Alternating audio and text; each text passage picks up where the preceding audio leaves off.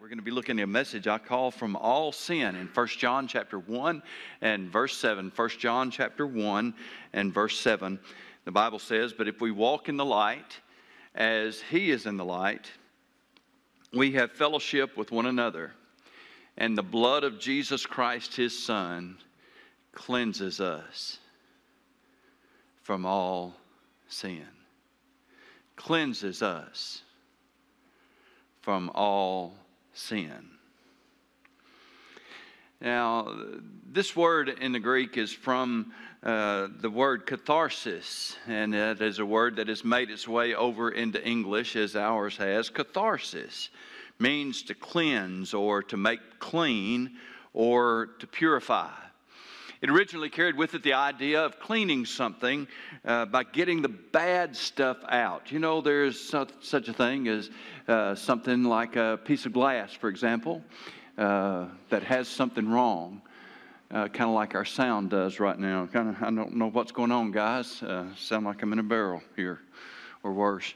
Um, there's, there's something wrong. And we look at a piece of glass, for example, there's something on it. Though it's not in the glass, it's just on it. And you just have to wipe it away and everything's fine. Something on a counter that you just have to wipe away, that's fine. But then sometimes uh, there are things that are deep inside, like a wound, for example uh, that has to be cleansed. There's bad things on the inside. Sometimes it has to be surgically done. I'm not going to go a long way with that. Uh, there's a show on television that's all about it, and some of you can't even stand to watch it, and some of you can't look away while it's on.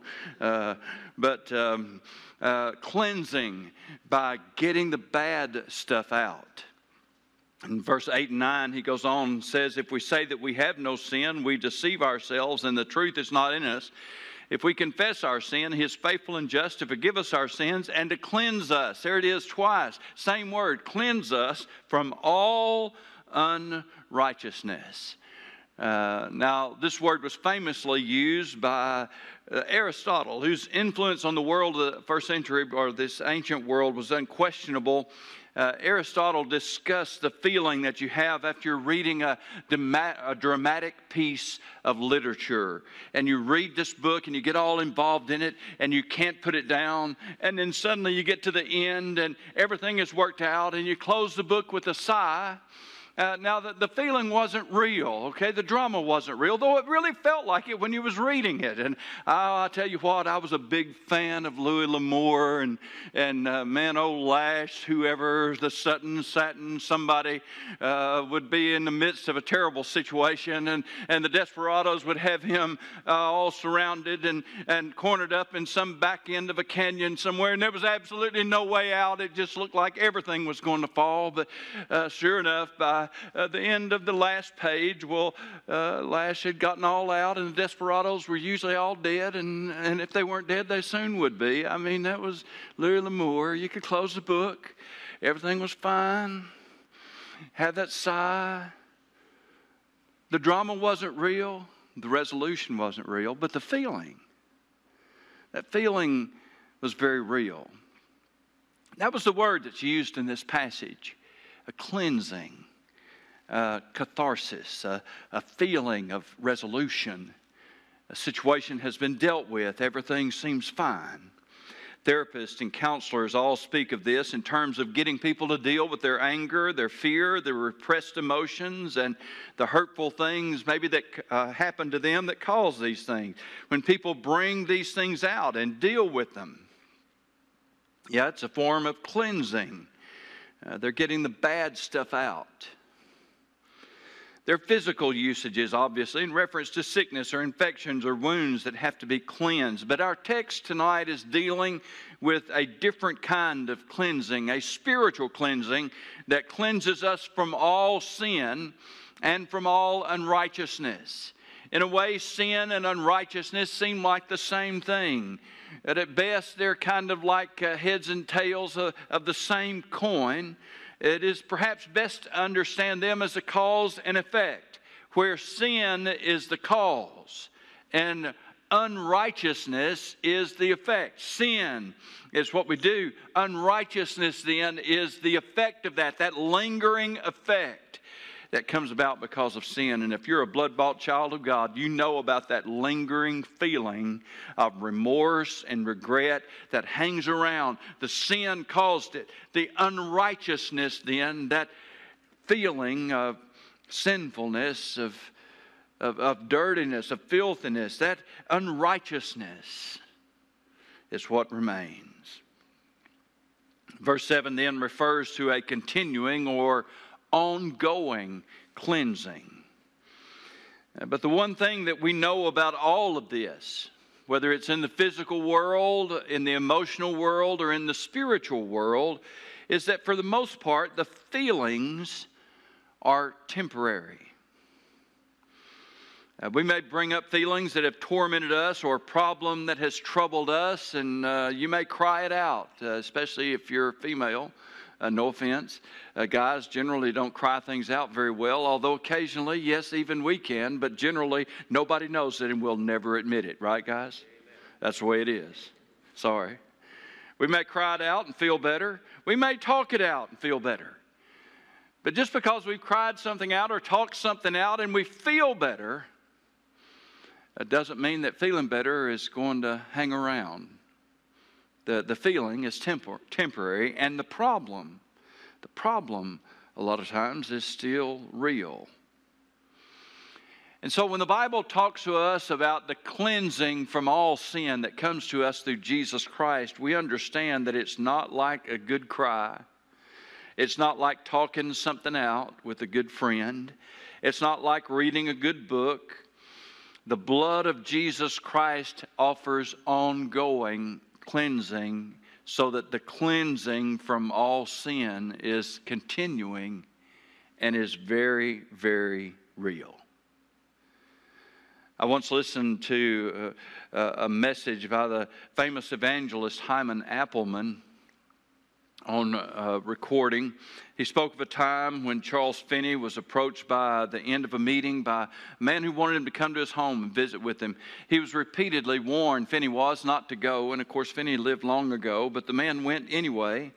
Uh, he was warned that this man was very violent, was one of the most evil men in the community, but he went.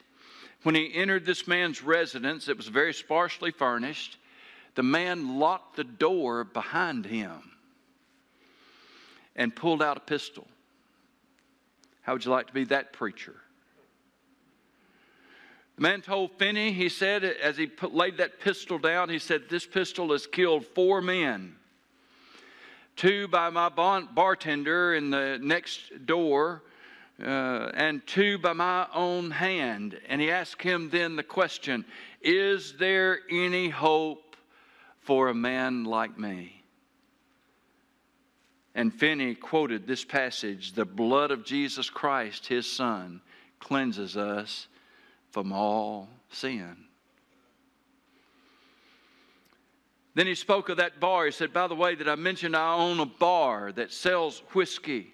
And I own the crooked gambling hall that's next to it, uh, so that I, I sell people liquor and take their money that way. And if I don't get it all that way, he said, I send them over to gambling hall and I take all the rest of it and steal their money. And he asked him, Is there any hope for a man like me? Then he responded again The blood of Jesus Christ, his son, cleanses us from all sin. He spoke of how hard he had been on his wife and children, how he had a terrible temper, how that he had heaped upon them verbal and even physical abuse.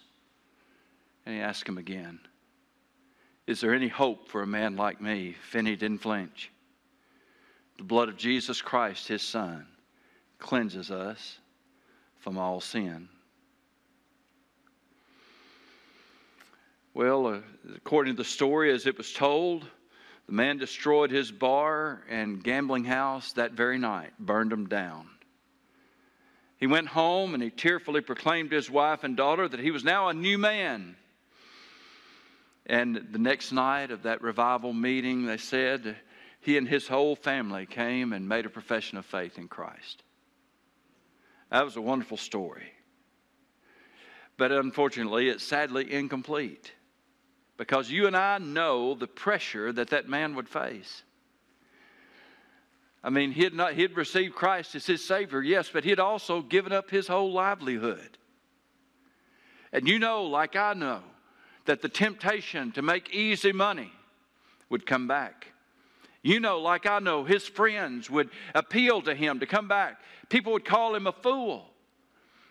They'd try to get him to reopen. They'd probably offer to help him rebuild. You know that temptation would be very real, and you know, most of all, that the temper that he had, the terrible temper that caused him to be abusive to his own wife and children, was still there. And it could erupt un, without warning, unprovoked even. You know it was there. I hope the story ended with a truly changed life and with a lifetime of dedication to Jesus Christ and His cause. But you and I know sometimes it doesn't. Sometimes it doesn't. You know that people can come forward and make a profession of faith in Jesus Christ, and it seems that they've changed and maybe they've promised to change, but it doesn't always work out. You and I know that sin is horribly addictive. And yeah, I know I've said that a lot tonight. I'm just talking about how we know some things together. Sin is horribly addictive. It is. According to uh, some statistics I looked up uh, this week about from the Centers for Addiction Control, they said less than a third of people who are clean after a year and struggling with addiction, less than a third who are clean after a year will stay clean for another year, less than a third. Two thirds after being clean for a year. By contrast, they say that those clean for five years have less than a 15% chance of relapse. That's good news. Have you ever struggled with an addiction? Uh, I struggled with an addiction to nicotine for many, many years. I can't begin to tell you how many times that I quit and uh, yet you said you were a preacher. Well, it was a little bit of a different world back then, but uh, uh, yeah, yeah, I was. I was. I'm not, I'm not proud of it. I'm ashamed of it. Uh, I was ashamed of it then. Uh, I quit for three years one time and still went back, and I thought Nancy was going to kill me when she found out. She was very unhappy. Um, addiction is very real sin is very, very addictive. The problem then is intensified in the life of the believer because of the battle between the flesh and the spirit. Uh, the Bible tells us that the flesh lusteth against the spirit and the spirit lusteth against the flesh so that we cannot do the things that we want to do. What does that mean? Well, we're saved, so that means the flesh can't do everything it wants to do, uh, but the flesh is still alive, so that means the spiritual side of us can't do everything it wants to do either. Uh, how many times you found yourself trying to read your Bible and you got tired and dozed off while you have, have you started into pray and, and the flesh was weak? Simon Peter and the other apostles had that experience on the night that Jesus said, Pray with me, and they went to sleep. They went to sleep. The spirit is willing, Jesus said, but the flesh is weak. The spirit works against the flesh so that the flesh can't do what it wants to do. The flesh works against the spirit so that the spirit can't do what it wants to do. And this is a problem that is unique to believers. Lost people don't feel this way at all, they don't have this. The flesh still has the nature of sin, and Paul described it in, the, in, Romans 7 as a conflict between the inward man and the outward man, so that the inner man delights, he says, after the law of God, but the outward man, uh, the fleshly man, is still there, still real, and still delights in sin. Well, our passage tonight gives us some very practical in- instruction about how we can experience this ongoing and continual spiritual cleansing in our everyday life. The blood of Jesus Christ, his Son, is continually cleansing. We could literally translate it that way, is continually cleansing us from all sin. First, then, he talks about the fellowship, and I'm not going to belabor this point tonight very long because we talked about the fellowship of believers this morning. Uh, but it is in the text, and it's not just there uh, a little bit. It's very prominently focused on in the text. This, then, verse 5, is a message which we have heard of him and declare to you that God is light, and in him is no darkness at all. If we say that we have fellowship with him, that is with God, and walk in darkness, we lie and do not the truth. But if we walk in the light, as he is in the light, we have fellowship one with another. So he's not just talking about our fellowship with God, but he's also then talking about our fellowship with one another. We have fellowship one with another, and the blood of Jesus Christ, his son, cleanses us from all sin. Now, certainly, there is that place for us speaking about our fellowship with God.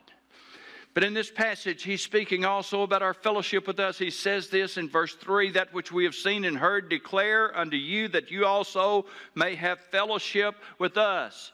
So there's a sense in which we have fellowship with the eyewitnesses of Jesus Christ because we read and study with them. And that's what John says. What we have seen and heard, we declare unto you. Uh, no, we didn't walk with Jesus, but John did. We didn't have lunch with Jesus, but John did.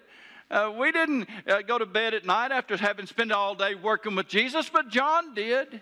You know, we weren't around when he walked on the water, but John was. We weren't there when Lazarus was raised from the dead, but John was. And he says it what we have seen, what we have heard, we declare unto you, so that you also may have fellowship with us. I know it's not quite the same.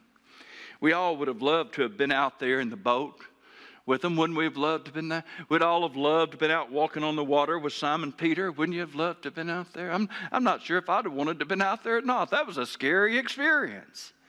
But you know what? I'm glad they were. And I'm glad that Jesus could say to the wind and waves, Peace be still. You see, I didn't have to be in the boat with them to know that Jesus can calm the storm. And even more important, that He can calm our hearts in the midst of the storm. So John says, I want you to have fellowship with us. Certainly, we need to have fellowship with God, but then he says, when we walk in the light as he is in the light, we have fellowship one with another. Uh, we, we need the fellowship of God's people. We do. There's something about it, about it that helps us in our battle with the flesh and with sin. How many times Listen to me tonight. How many times have you seen people drop out of church and before long they're back in the world? How many times have you seen it? Have you seen it? Have y'all seen it over here on this side? I've seen it, yeah. We've seen it many, many times. I've seen it so many times, there has to be a connection. And really, the connection is right here in this passage. If we walk in the light as He is in the light, we have fellowship one with another because we're going to be walking in the light. We're going to be coming to church. Amen. I mean, we're going to stay in uh, the fellowship of God's people. And we're going to be interacting with God's people. That's one of the things that makes our current situation such a troubling thing to pastors. Because we're so conditioned to seeing people when they drop out we know they've got a problem. And the chances are they might be getting in trouble. They might be suffering from a spiritual malady. There may be uh, some bad habit that's getting control of their life. They, they may be struggling in ways that we can't see. And, and all this stuff that we're going through now takes all of that away from us. We can't tell how people are doing. Now, I know it doesn't always work that way. People who are regularly coming to church fall into sin a lot. That does happen. I know that. But if we look closer, we'd often see that their fellowship with God's people was either fragmented, inconsistent, or completely fractured all along. Bear one another's burdens, the Bible says. Bear with one another. If you see your brother overtaken in a fault, you which are spiritual, restore such a one in the spirit of, of meekness. Be angry, do not sin. Do not let the sun go down on your wrath. Look up all the one another sometime in your Bible program and see how many times it shows up in the New Testament. It's all over. One another, one another, one another, one another.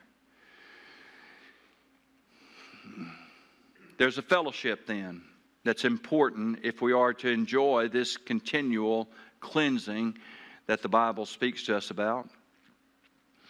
Uh, there's also agreement. If we say that we have no sin, we deceive ourselves and the truth is not in us. But if we confess our sin, He is faithful and just to forgive us our sins and to cleanse us from all unrighteousness. Uh, you know, the only way we can ever experience any kind of true cleansing is to speak the truth about the things that are in our hearts and face it squarely.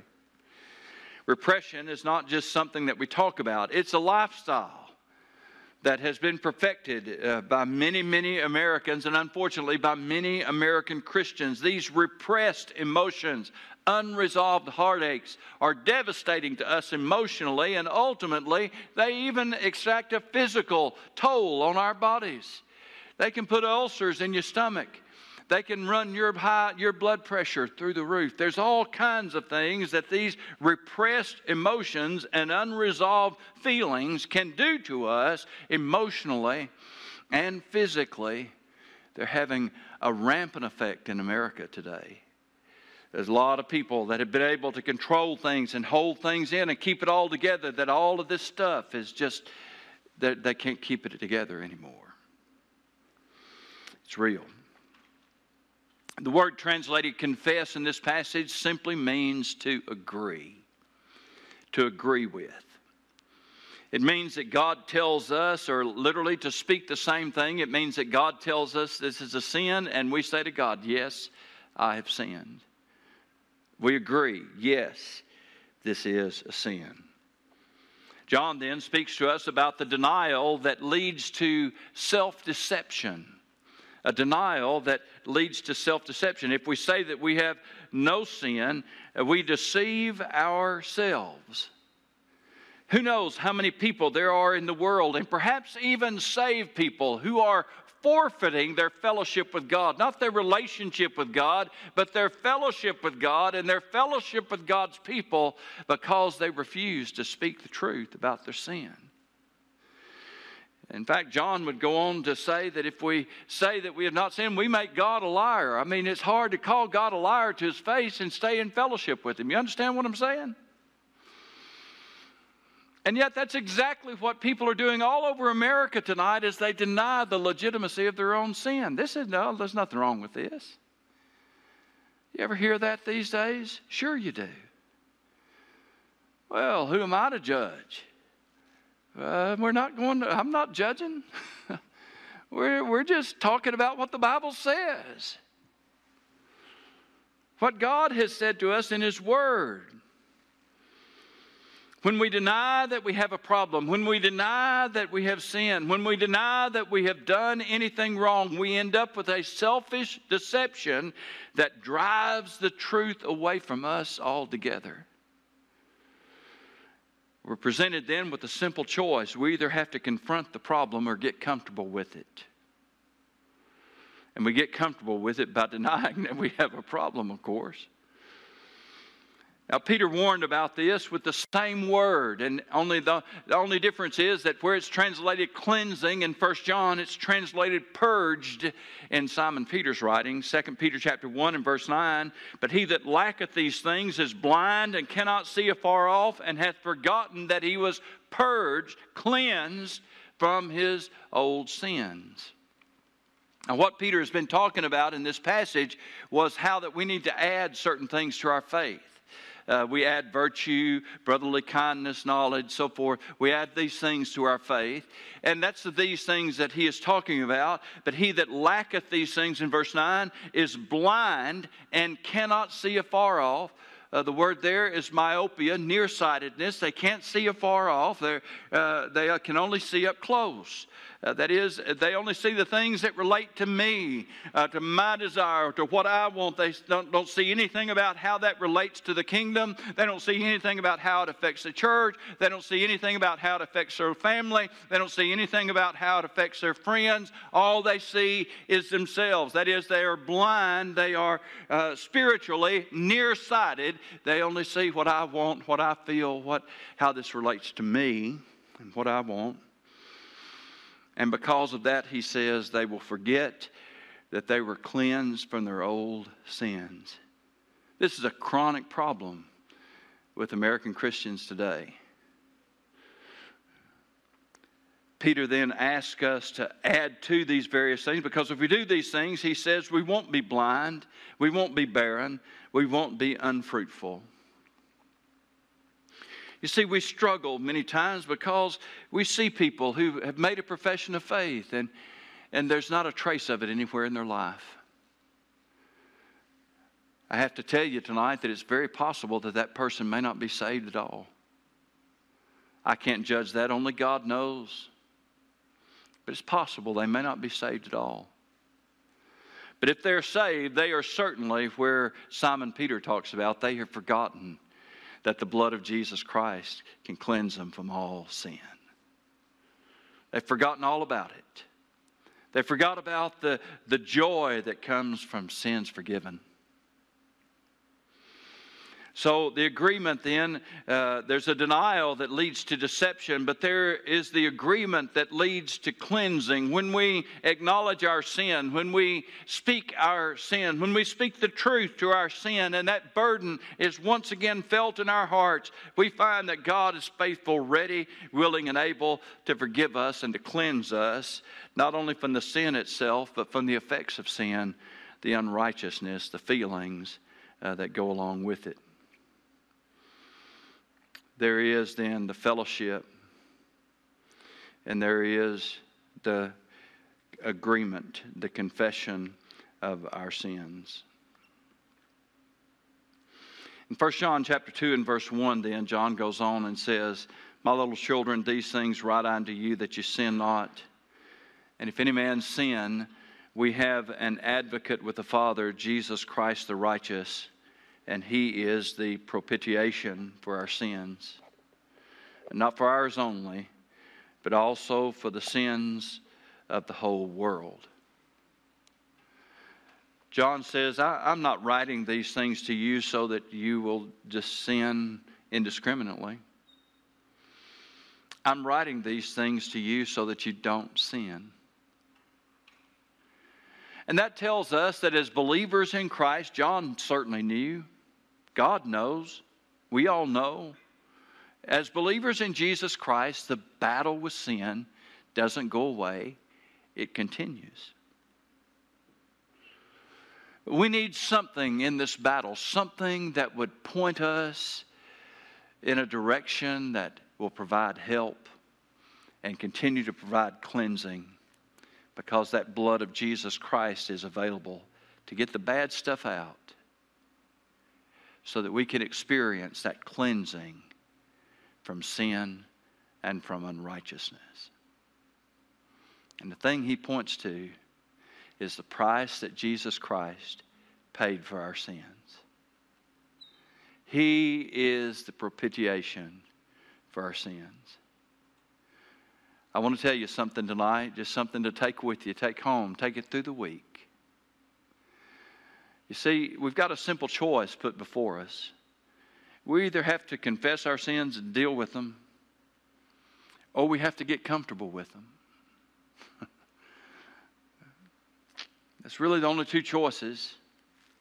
We have to confess them and deal with them, or we get comfortable with them. But listen, listen to me.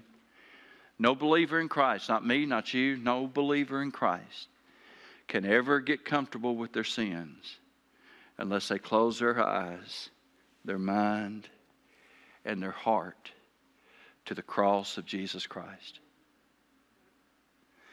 If we look at the cross of Jesus Christ and think about the price that was paid for our sins, we'll never be able to get comfortable with our sin.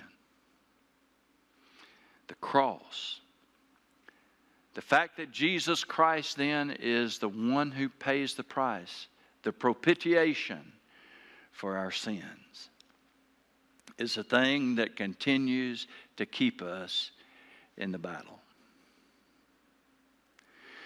Now, in this whole concept, then, that I've preached to you tonight from all sin, there's really then we see a couple of different sides to this equation.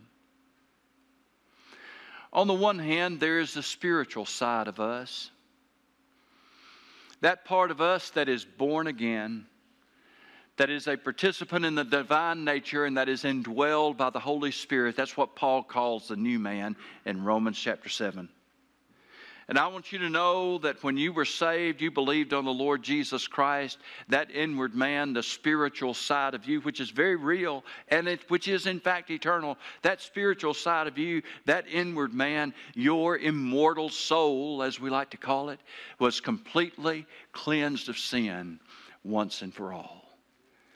And not a single spot or stain or blemish of sin will ever be on your righteous spirit again that comes to you because you believe on the name of the Lord Jesus Christ and you are saved. You're born again. But unfortunately, that spiritual side of us lives in this fleshly side of us. And this fleshly side of us is still marred with sin. And the potential of sin exists. It does. And unfortunately, the practice of sin sometimes comes out. It does. That's why the Bible tells us to work out our salvation in fear and trembling. That's why the Bible reminds us of this passage. I'm writing this to you so that you don't sin, so that you remember the incredible price that was paid for your sin, so that you don't become like what Simon Peter warned us about, one of those people who has forgotten that they were cleansed from their old sin. All of us had that potential. Good friend of mine says that I quote him a lot. We're all just one step away from stupid. And the older I get, the more I realize what a short step that is. It's not a, we, we, can, we can do some stupid stuff sometimes. But the blood of Jesus Christ, his Son, cleanses us from all sin. Let's pray for one another. Pray for our people as they're scattered all around us. Pray for the people of our community. Pray for the people who may be watching us at home. We're praying for you too. Because all of us need to remember that the blood of Jesus Christ, his Son, cleanses us from all sin. Let's stand together, please.